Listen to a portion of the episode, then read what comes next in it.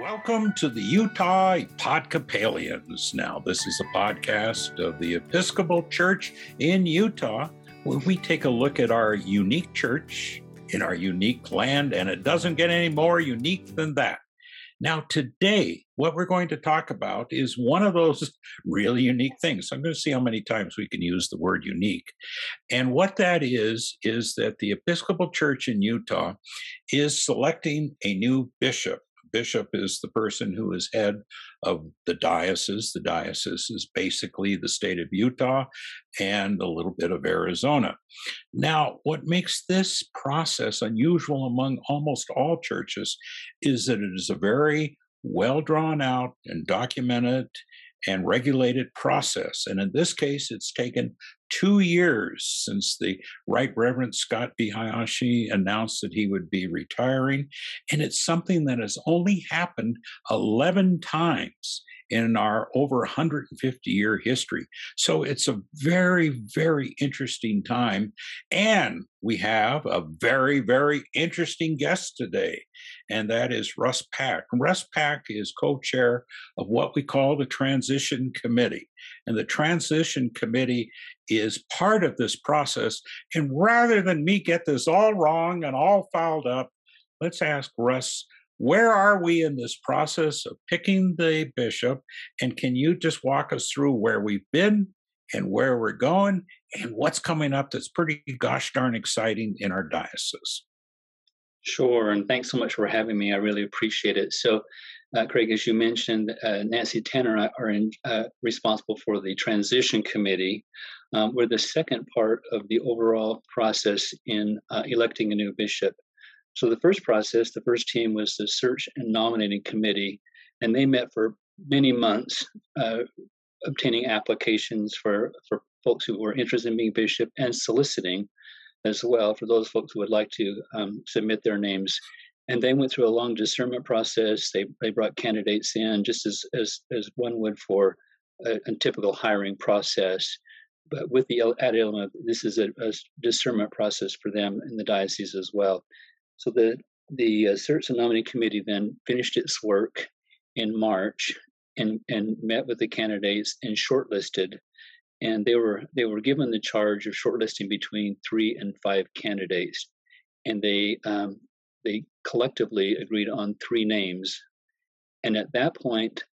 Those three individuals then, and the work was sort of transferred from the search and nominating committee to our transition committee. So the transition committee is responsible for all of the steps, uh, starting with that November, we got the names up through the election and the consecration, and subsequent to the consecration, helping to integrate the elected bishop into the community with her or his family and all of those things, finding housing. So that will take us nearly to the end of this calendar year to do all of those things why go to this effort? I mean, uh, and people have asked me that, and those that have had where um, in some of our brothers and sisters in the Roman Catholic, uh, it's appointed, a uh, person arrives, and we know our friends from the uh, Church of Jesus Christ of Latter day Saints that uh, a new bishop comes in fairly regularly and um, is, is appointed. What because I have to answer that question. What makes it unique? So I'm going to ask the expert here.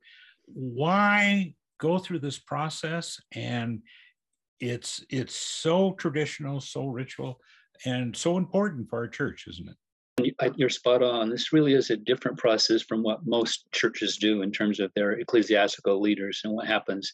In this case, what I think is most important is that, um, as you know, we have two essentially two orders in the church the, the, the clerics and the lay orders. And they have equal voice in selecting a bishop. So it's not just something where the clerics say this is the person we want or the lay people just say this is what is really is a collective decision that they make. And the process is prescribed for a very good reason.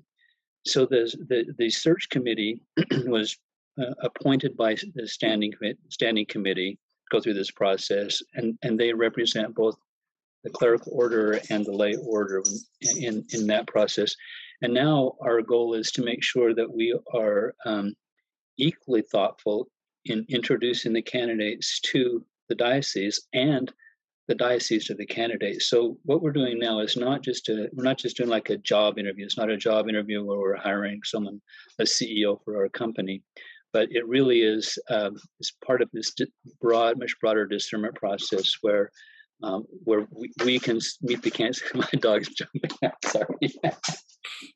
well, we got to see the dog. I try to keep him, I try to keep him down. My apologies. No, and and uh, and I think that's interesting that this is a very humanistic. We didn't go to any like employment agency. We didn't go to a no. employment agency of uh, stuffy shirts at the church and say, "Find us one." These are real human beings with real dogs and real cats in our diocese who are are ultimately picking this bishop. Is that right? That's that's correct. And so we we lead up to the we do this process now and meeting the candidates. Candidates meet us until the electing convention, which is uh, April 30th, when we have that um, the election to pick a new bishop. I mean, it is. A, it's a, it involves. I, I like it because it involves the entire diocese in many different ways. So everyone gets to know over a period of time.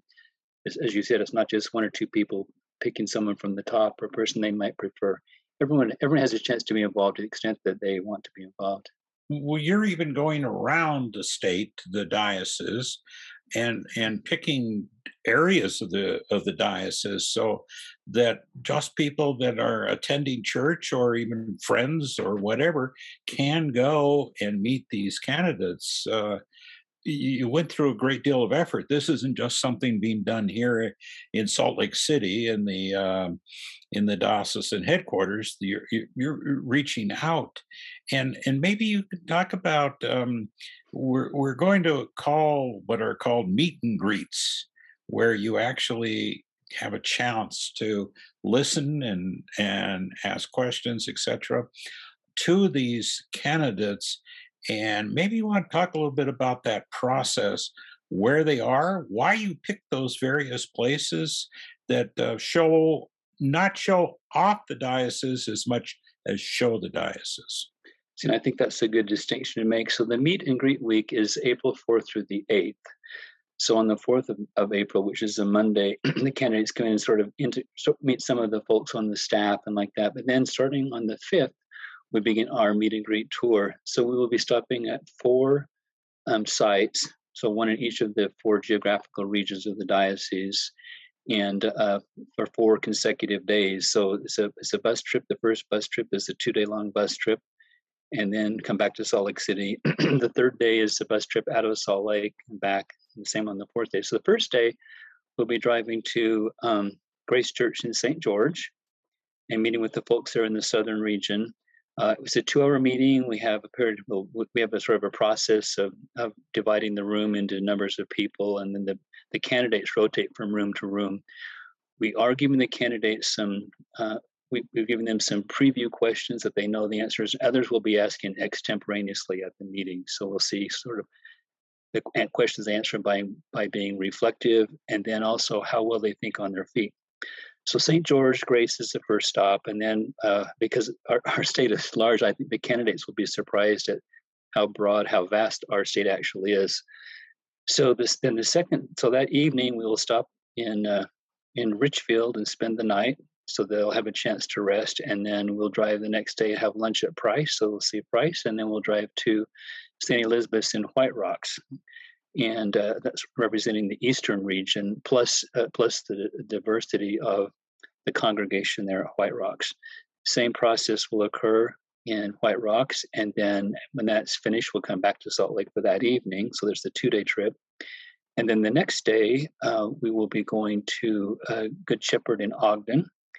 And one of the things we're going to do in Ogden differently is we'll have a, a separate meeting for the, for uh, Spanish-speaking folks which will be great also. Some of our candidates are uh, conversant in Spanish, um, but we'll have uh, interpreters and translators there also at, at, Good Shepherd, and then back to Salt Lake City. And then the last day on Friday, uh, we will be going to St. James Midvale, which is the Salt Lake City region. So those are the four regions that we're covering. Now, one thing about this that um, while parts of it were confidential, you know, the initial applicants were confidential when they applied and felt a calling to apply to this diocese. But once we have the finalists, which we do, it's very transparent. In fact, um, these meetings, my understanding, are going to be on the uh, website. People will be able to view whether they're Episcopalians or not, or whether they're from some other diocese or wherever. That in many ways, from this point on, it's a very public, including the election, right? It's it's a very public presentation, and I probably hope I know the answers to that because I believe I'm involved in seeing that this goes out to the public. But uh, um, why is that important that uh, this be public? So, and, and your point's very well taken. The first first part was and this these the nomination process because people are really holding themselves out and they already have jobs and things, and so they're they're taking quite a risk initially, and and now now that the names are known, the transparency is paramount because we really want to know who these candidates are. We want to know everything we can about them. We want to interact with them. We want to meet them personally, um, which is why I think that the meet and greet sessions to, whomever is is capable should be in person if they can attend these meetings because I think it makes a difference if you see the person face to face and can say hello. But of course, not everyone can, and so having these uh, videotaped as well, we can watch. And you could watch every session. So, for example, if you if you are in in, in uh, Grace St. George and you you see the candidates, but you want to see the answers to different questions that will be asked in a location, then I think it's good you could do that and really learn more about how the candidates respond. So, in person or by video is really, and the, the more transparent, the more we know the candidates, and and more more that the candidates can know us when they go around is equally important. And it's not an inter- it's not an interview. We we really are getting to know them and they're getting to know us. Absolutely, absolutely, that's very important. And who knows? You know, I mean, we're we're very likable. I, like a little bit. you, you never Wait, know. Speak for yourself, Russ. they may say, I, uh, I don't I think know. there would be some that have watched me on TV, on news that might disagree No, I- with likability Well, I, or I think you're in a good spot, but they may that Russ, he's crazy. So you just don't know. and that's a, no offense taken. That's all right. So, but it's well, and, and that's a good time to remind you that we are listening to the Utah Podcapalians, uh, where we look at our unique church and our unique place. And I'm Craig Wirth of the Diocese. Russ Pack is our guest today. And Russ, um, I know there's information on the website, utahbishopsearch.org, and you can look at it quite um, extensive look at the, who these candidates are and i'm not going to ask you to tell everything about them because you can find that information and we will find more their profiles, th- there's some of their sermons, what they've had to say are all on the website. So you can review those folks. We've, we've asked that specifically those some for the candidates. So if you uh, reach out to these and say, I'd like to friend you on Facebook, for example, we've asked the candidates not to respond to that. We've had that happen. So the best way to find out about them is you can look at their at their profile uh, on on Facebook, but better yet on our uh, on our uh, website in our newsletter. And then also when you're there, there's a quick link to register to go to these meetings and find out more. So you can find out about the candidates and you can find out how to come to the meetings. We're, we're registering folks for the meetings. Um, so when you're attending in person, and then um, the, I think the third thing on on that is that uh, you you'll be able to see things about the different committees and how they work. So you'll hear terms of art like the shepherds or the moderators and that. And so the newsletter and the website sort of explain what those roles are, what those functions are. So the shepherds, for example, accompany there are folks from the diocese who accompany these candidates and show them hospitality, escort them, take them to the meetings, make sure they're different places at the correct time. So those are sort of terms of art that are used typically in any search process. You know, it's been a lot of work for you. And I know I've witnessed both you and Nancy and the other volunteers, and you are volunteers on these committees. And I, I admire to watch the, the how much care, how much work, and how much detail. I for a bus trip, I mean, I'm impressed, and I know you wouldn't say it because you're too humble, but you're all the way down to that you have to have like five different kinds of band-aids with you, and and you know just in case uh, something, you're you're you're prepared for anything on these trips, and I, I admire what you've all done and how detailed, all the way down to what kind of sandwiches that you want to have in Richfield. By the way, I'd love a vegetarian uh, sandwich if you can get that with extra sprouts. there you go. there you go. But I also, I want to know um, you've worked so hard. Do you find it fun? Well, we're, we're, we're having the time of our life, actually, honest, because um, from a selfish perspective, getting to know these candidates in this way has been very interesting. So, uh, we on the committee, we we have a um, a commitment to impartiality on the committee. So, so I've had the opportunity to meet all three candidates, and I think we have we have terrific candidates. Uh, I when I say meet them, I meet them online. We haven't yet met them in person, but we have three good candidates. So being able to get to know them has been a really a, a really good experience to know them. Um, we won't share our insight with anyone because we want this to be a fair and unbiased process. But the other thing I think it's fun is that uh, it's another opportunity within the church that we get to see the broader diocese of Utah instead of just our own congregation, or in my case, the Salt Lake congregations, to sort of talk with the other uh, priests in charge and the and the and getting to know them because it's a very diverse uh, group of folks in our congregations. They're very diverse, and sometimes we tend to forget that um, ourselves.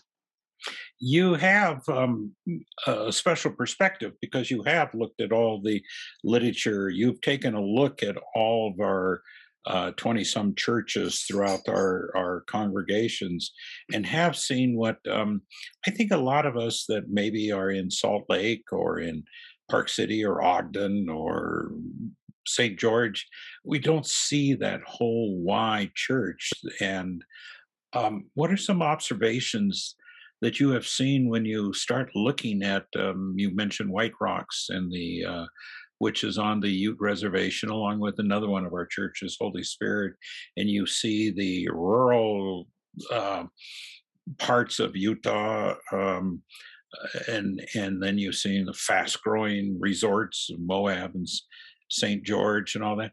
What what kind of observations now that I've said everything about them and what kind of observations do you make about the diocese that you have learned that I think is important for all of us who might be helping in this selection process? So certainly our, our similarities are probably as strong as our differences for one thing the similarities that we have within the state because all of us in the church really are a, a minority in a state that has a, a sort of an overlaying um, a religious group that we're all aware of. And so I think we have that in common. We see that. Um, I think all the folks we talk to and that we know are keenly interested in the new bishop because they realize how important it is to the diocese to pick the, the, the best and most qualified person for this when things are changing very quickly in the, in the church. And the likelihood is that, that most bishops remain for, say, a 10 year tenure.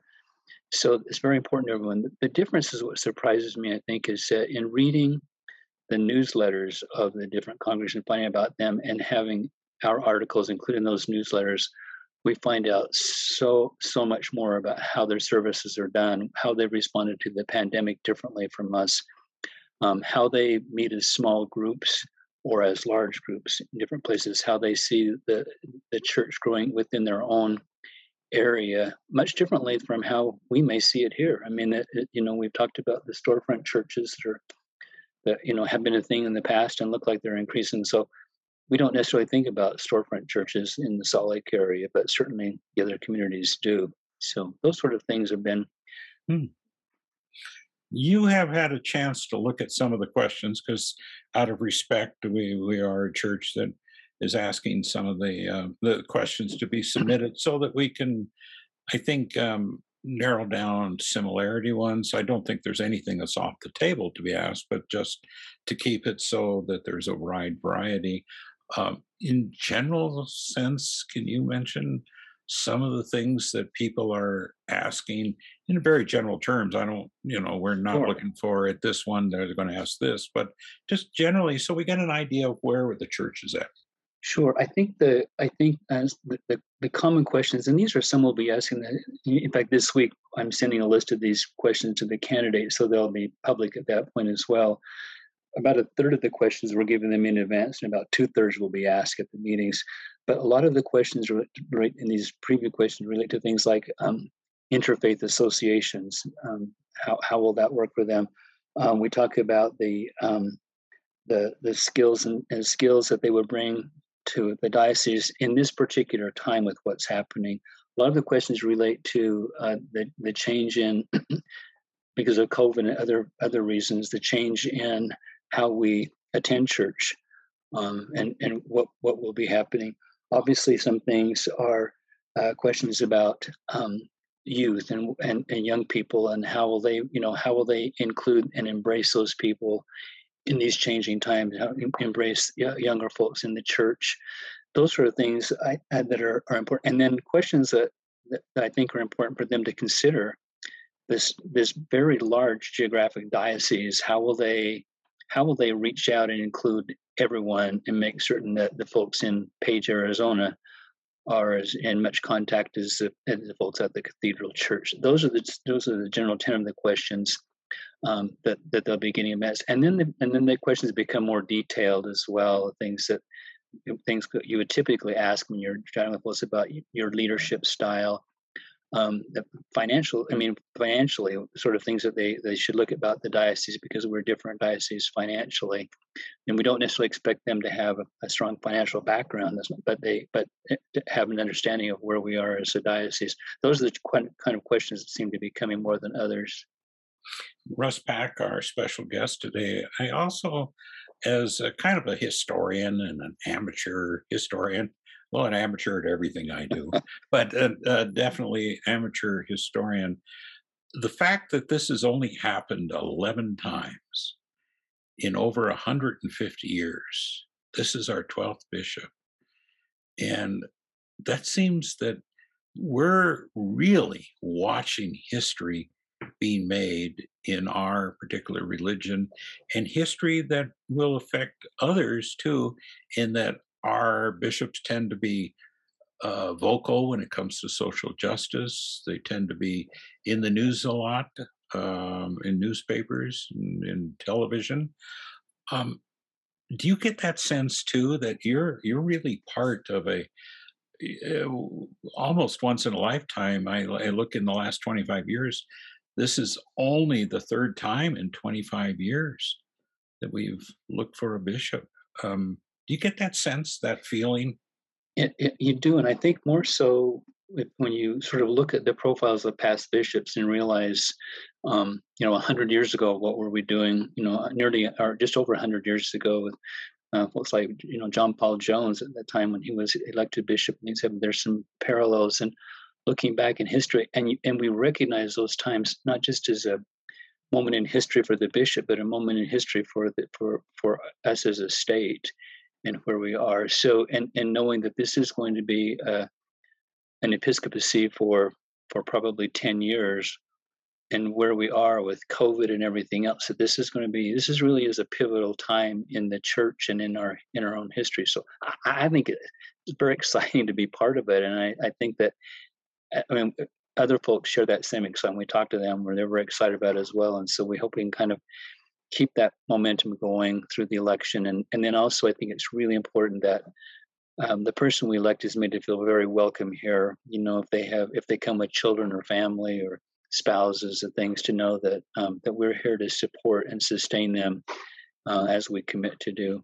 Mm-hmm. You know, and and these podcasts, it's always uh, I hope that um, you know I've been around this church for many years, actually seven decades, and I know Russ, you've been around for a long time. But um, there are those, and, and we have in our communications office Brianna Lunkles, who has not been around for a thousand years, like you and I have you had us together. And um, Brianna, do you have any questions for Russ or any observations yeah, one thing I'd like to touch back on is this is such a unique process because it's not a one sided job interview. So you mentioned that during the meet and greets, it's a chance for us to really get to know the candidates. But can you go a little more into why it's so important that the candidates get to meet us and why maybe that's so important that we, the members of our own parishes, show up for those meet and greets? It's a great question. And it is because when it, I think it, for all of us who have applied for jobs before, and part of it, if we were just interviewing for a regular job, and I've interviewed for a job in the past. You sort of try to find out about the, the the company where you've applied and the coworkers and do you share an ideology or is it something that you can really commit to and and it may be surprising for i don't think of these three candidates i think these three candidates are, are, are really done their homework in finding about the diocese i feel that they've done a really good job of that and they're very keen but but it could be somewhere that that that they in another another diocese but they said, you know, this wasn't exactly what I expected. So, say for example, these folks know the geographical area, but someone may say, "Oh my goodness, I've taken this bus trip, and it took me it took me five hours to get to not even the, you know, the the furthest south congregation." They they may say, you know, I don't know that I really want to. I probably I might be more comfortable in, in a diocese that's geographically smaller and more the same. I, I think with these particular candidates, they're they are intrigued and compelled by the differences as I as I see them now. That's part of the, the but in some cases they may not have been. So change of change of mind. If you, if you maybe you've taken a job before that you go that was not a great career choice for me. Oh, definitely. definitely. No, I think that's such a great point and I think it's important too because Utah is a smaller diocese within the church. And so I think it's a good way if we show up to the meet and greets for them to show what Utah is and how there's a lot of you know variety of ages and different types of people. I think that's really important. Absolutely, yeah. absolutely. Yeah, thank you. Thank you. Well, with all that, we're running out of time, and uh, I can tell you that um, it's it's always great to talk to you. And and I can't ever have a podcast with Russ Pack without saying that the dedication, the absolute dedication, I don't know any other word other than grace and dedication that Russ has shown uh, the Episcopal Church as a volunteer in about everything. I think you've headed up every committee there ever was, and uh, your your graciousness, your faith, your whole presence has made us a much better diocese. And I deeply appreciate that as somebody who works with the diocese and somebody who has been a lifelong Episcopalian.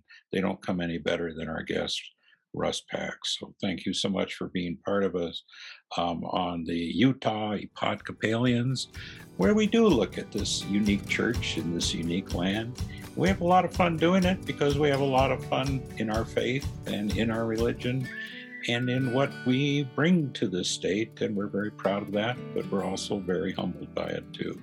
Well, thanks a lot for listening. And we'll have another podcast coming up about the bishop. This is not the only one ever. And Russ will have you again. Thanks so much.